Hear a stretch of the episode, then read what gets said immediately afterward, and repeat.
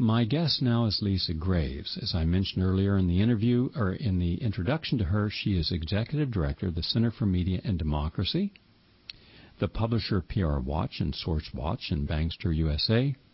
She previously served as a senior advisor in all three branches of our federal government, as a leading strategist on civil liberties advocacy, and as an adjunct law professor at one of the top law schools in the country and her former leadership posts include a Deputy Assistant Attorney General at the U.S. State Department, or the U.S. Department of Justice, and Chief Counsel for nominations for the U.S. Senate Judiciary Committee and Senior Legislative Strategist for the American Civil Liberties Union.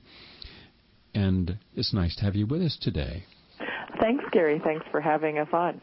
I'd like to start with an, just an overview, and then, if you could, lead us from that uh, that overview into the specifics of what we're going to talk about the American Legislative Exchange Council, uh, or ALEC, and what it means. Here's my overview. It's really simple. The American public believes that virtually all of our laws at the state and local level and regulations are written after careful and measured input by uh, people who are trying to serve the community, the people who voted them, to see what would be the impact upon them and try to have the best possible impact. If it's a if it's a health issue, safety first on behalf of the public, and risk. Uh, would is weighed always risk benefit ratio, but historically it has been gee whiz with DDT. It took us years to get rid of DDT, so who was benefiting? So the public is under that impression but when I look at this, I'm seeing lobbyists from virtually every major group imaginable meeting with legislators or legislative aides and then influencing legislation so much so that in one particular bill I can talk with some certainty on because I did a whole documentary, am doing a whole documentary on it, the Medicare um, bill the, Medicaid, uh, excuse me, Medicare bill that the pharmaceutical industry wrote almost all of that, including provisions that would not allow any governmental agency to get a lower generic drug. In other words, if there was a drug that a person got in a hospital under Medicaid or Medicare or the VA for $50 for a month supply, they made sure that you weren't able to get it for $2 for a month supply, the same identical drug. And the legislators were not given advance copies of this. The 1,300 page was given to them that morning, and they voted on it in the next morning. And the people who pushed that immediately left and went to work for Cong- uh, for the Pharmaceutical Advertising Council and other places. So that my larger question is, how much of the laws that are written and rules that are taken away or in, put in place really come from the legislator thinking well about what is in the best interest of the public, or how much that comes from special interest group working quietly behind the scenes and their facilitators to see that their way gets done. That's our that's where I'd like for you to take it, if you would, please. Sure, Gary. So, you know, I think that um, I think that uh, uh, just to take a, off on a point that you mentioned. Um, I think most Americans, uh, whatever their political background, uh, is. Most Americans understand that corporations have far too much influence in our policy, that they have uh, too much power, that they their money is having a, a tremendous effect distorting our public policy. And uh, we've seen a, a lot of uh, surveys of the public that recognize this, and yet uh, that doesn't always translate to how they vote uh, in terms of the elections. And that's in part because it is the case that uh, the corporations spread the money around uh, to um, both parties, uh, and as elections have become more expensive, uh, with you know this focus on advertising and TV advertising, um, it has fueled sort of a, an arms race in essence in raising money and raising money from corporations. Um, so there's a so the reality is that um, even before last year's decision by the U.S. Supreme Court on the Citizens United case, which uh, basically said that corporations have a First Amendment right, just like people, to spend unlimited money in our elections, influencing our elections, um, that they have a free speech right to do so. Even before that terrible activist right wing decision, the fact uh, that I think many recognize is that uh, corporate money has corrupted our political process here in the U.S. And but it but it hasn't sort of corrupted it equally, I suppose, despite the fact that the money uh, is spread around to both major political parties. Um, what we've seen is uh, certainly this spring in legislators legislatures across the country, where there's been one party rule um, that that uh, money from some of the most sort of extreme anti-regulatory corporations um, has had a tremendous impact on rewriting our laws, and in particular, uh, what we have seen, what we have uncovered through uh, documents that we obtained from a whistleblower, what we've uncovered is that there is a um, enormous effort on the part of corporations, uh, certain corporations, uh, and industries to rewrite our laws, usually aided and abetted by Republican legislators. Um, there's an organization that you mentioned called the American Legislative Exchange Council. Um, exchange might be exactly the right word for what they do, um, like the stock exchange. Um, they put together, in essence, marry legislators and corporations. Uh, they put them on task forces on each of the areas, major areas of law, including health law, as you as you mentioned, and these corporations and legislators, primarily Republicans, the leadership of ALEC is 103 uh, Republican legislators and one Democratic legislator on their board, their task forces, and their state chairmanships. Uh, and these legislators uh, vote um, as equals, as equals with corporations on what they describe as model bills, which which are bills uh, that then these uh, legislators, after these bills are approved by ALEC, um, these legislators go back to the state houses across the country and introduce them without any reference to the American Legislative Exchange Council, with any without any notice to the public that these bills were already pre-approved, pre-cooked, pre-ratified, pre-voted on by corporations. And um, some people have dismissed this revelation as basically business as usual. Um, but I don't think it's business as usual, and it certainly shouldn't be policy making as usual. And I think the American people have a right to know if corporations are voting on voting on bills with legislators as if they are equal to them in our sort of process, secretly behind closed doors, and then these legislators launder these bills, uh, introduce them as their own ideas in our state legislators, uh, these McBills, these cookie cutter bills, and uh, try to radically change our laws without telling people what's been going on. I appreciate that overview. Let me read from The Spin. ALEC Expose, news and anal- analysis from the Center for Media and Democracy. Quote, the American Legislative Exchange Council, ALEC, is a secretive and influential group that facilitates a synergistic alliance between many of the most powerful corporations in the world and state legislators. Through ALEC task forces, corporations and politicians vote behind closed doors to approve model bills that you were just talking about and resolutions that are then ratified by ALEC's Board of Politicians. Elected officials then try to pass these bills and resolutions in state houses across the country without disclosing to the people they represent the role of corporations and what they played in pre-approving such efforts to rewrite our laws through ALEC. And then it goes into how each one of these, like the Koch uh, connection, and then uh, bills in Wisconsin. So what we're seeing, and, and by the way, I'll tell you why I think this is very important, because uh, two years ago in New York State, I was told with just 24 hours before there was to be a complete um, vote, and the government already of New York, uh, David Paterson said he would sign it, that every person in the state of New York who was in health care would have to receive four vaccines, all of which contain thimerosal, the uh, ethyl mercury. Uh, that would be 56,000 nurses, orderlies, physicians, um, anyone who works in a nursing home, assisted living center, or hospital.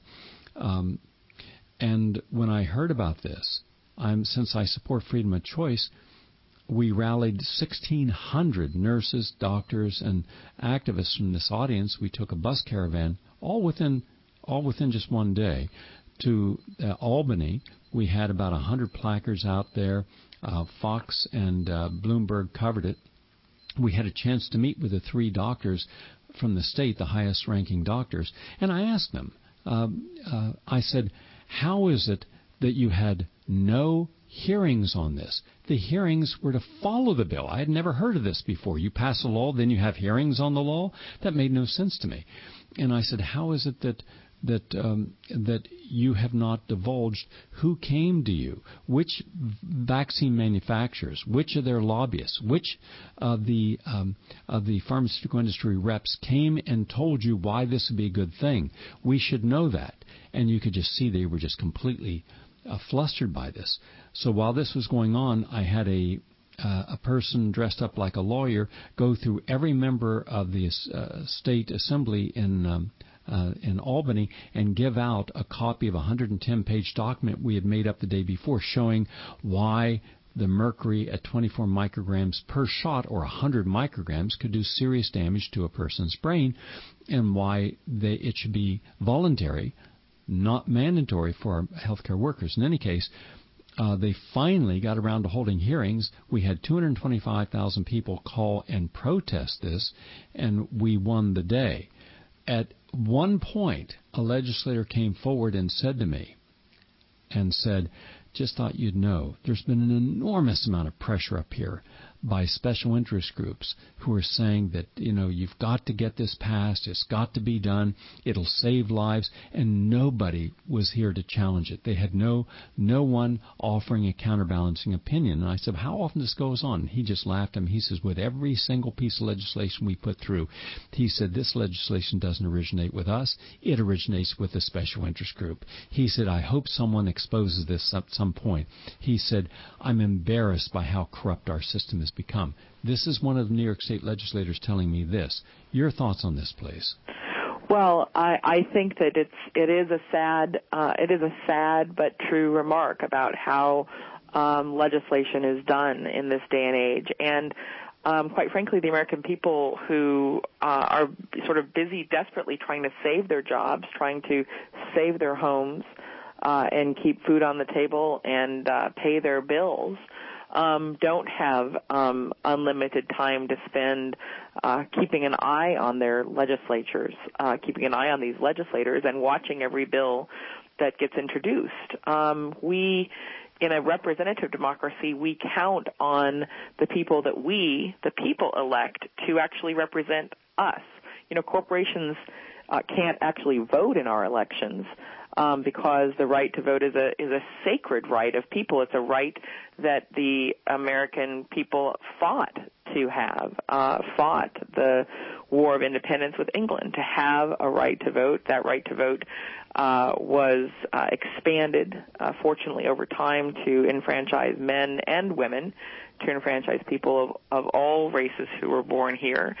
And um, that right, that sacred right of human beings, has uh, really been eroded and corrupted through this process. So while you vote uh, for your representative to go to your state house or uh, Congress to represent you, uh, and whether the person is from your party or not, you're still, in essence, counting on them representing the people in your home state. And in fact, these legislators get to the state houses, and it turns out that the people they spend most of their time with are corporate lobbyists, corporations who don't have a right to vote because they're not people. They don't have a sacred sort of human freedom to vote, but they have tons of money to spend on lobbyists and tons of money to spend on campaign donations and PACs. Uh, political action committees and on uh, preparing um, preparing model bills or legislation for legislators um, to introduce. The, the idea that the idea that legislators would pass something and then have a hearing about it is really rather extraordinary. But I'm not sure it's more extraordinary than basically pre-approving legislation and then sort of having the the kabuki theater of of it being subject to um, full consideration. I'm not sure how the people can weigh uh, a bill that's introduced as if it is the idea of that legislator when in fact that that legislator v- perhaps voted on it behind closed doors already side by side with corporations voting on it behind closed doors without any disclosure of that activity at all. I'm Could- not sure how the American give- people could have any insight or, tra- you know, there's no transparency to that, and I think that's a fundamentally corrupting act. Could you give us, please, uh, some of the most egregious examples of what they've done with their so-called uh, uh, model bills and that we were not aware of? And also, could you explain the shock doctrine policies of ALEC, uh, the, and, and uh, frequently sponsored by the Koch brothers and their enormous fortune to push these things through? Well, I, I would say uh, that those questions are pretty enormous questions, but let me take the second part first, which is to say, uh, Naomi Klein wrote a, a tremendous book uh, called The Shock Doctrine, which really uh, explains, it has deep, deep insights into what's been happening in our economy and um, the sort of spoils system uh, that has come out of this crisis. So, um, her, her book I would commend uh, to your listeners um, to read fully. But let me just uh, sort of give an example here in Wisconsin, where the center is located, the Center for Media and Democracy, and um, as as as as in Wisconsin, as with many states, um, we've we've lost an enormous number of manufacturing jobs due to these free trade policies, so-called free trade policies that have been pushed by global corporations, and they've been pushed by politicians of both parties. But you might recall, and some of your listeners might recall, that in the 80s it actually wasn't uh, uh, popular. It wasn't popular to be pushing free trade. Um, we had uh, what were described as protectionist policies to protect our industries because uh, working people, people uh, from both sides of the aisle, at least some number, knew that there's no way for the American worker to compete with, um, you know, virtually slave labor uh, wages of a developing nation or third world country or a country like China. Um, the idea that the American worker is supposed to be uh, like uh, competitive in uh, competitive with uh, countries that have much lower standards of living um, and uh, and and don't pay their workers, you know, very much at all. Is, is you know, it's really a, it's an astonishingly wrong-headed uh, concept. The fact is that, you know, many countries have a long-standing history of protecting their workers. But to go back to Wisconsin, we've lost an enormous number of manufacturing jobs uh, that have been shipped overseas. Uh, these corporations invested in politicians to push these free trade policies, and um, and we've lost those jobs. And then on top of it, uh, we had this incredible deregulation push, starting with Reagan, uh, pushed by the Koch brothers. So um, David Koch's uh, organization that he uh, helped found in the 1980s, a group called the Citizens for a Sound Economy, uh, took the stock market shock in 1987 as license to push not for regulation of stock market and stock trading, but to push for the repeal of Glass-Steagall protections, which were the the you know hard line protections against banks engaging in uh, gambling in Wall Street securities. They took a couple of years, and they did. And then our, you know, ultimately our economy crashed on the on uh, the in the wake of extraordinary gambling by the banks and by Goldman Sachs and by Wall Street. And so there's no there's no surprise here that uh, we have revenue we have a revenue crisis. Uh, we have fewer um, fewer Americans working in Wisconsin and elsewhere. We have fewer American companies uh, employing people here in part because of the free trade policies.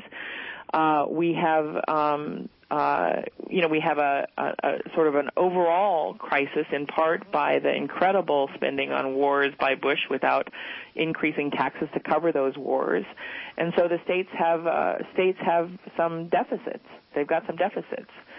So, you know, instead of actually dealing with those deficits by ensuring that corporations pay their fair share, corporations that are in the state that are, you know, putting profits overseas or banking profits in in uh, in a in a low uh, low tax state like Nevada, uh, instead of making sure that corporations that are here um, uh, pay their fair share and actually banding together with other states to ensure that all the states, to the extent possible, stand together and ensure that corporations pay their fair share. Instead, we have a race to the bottom.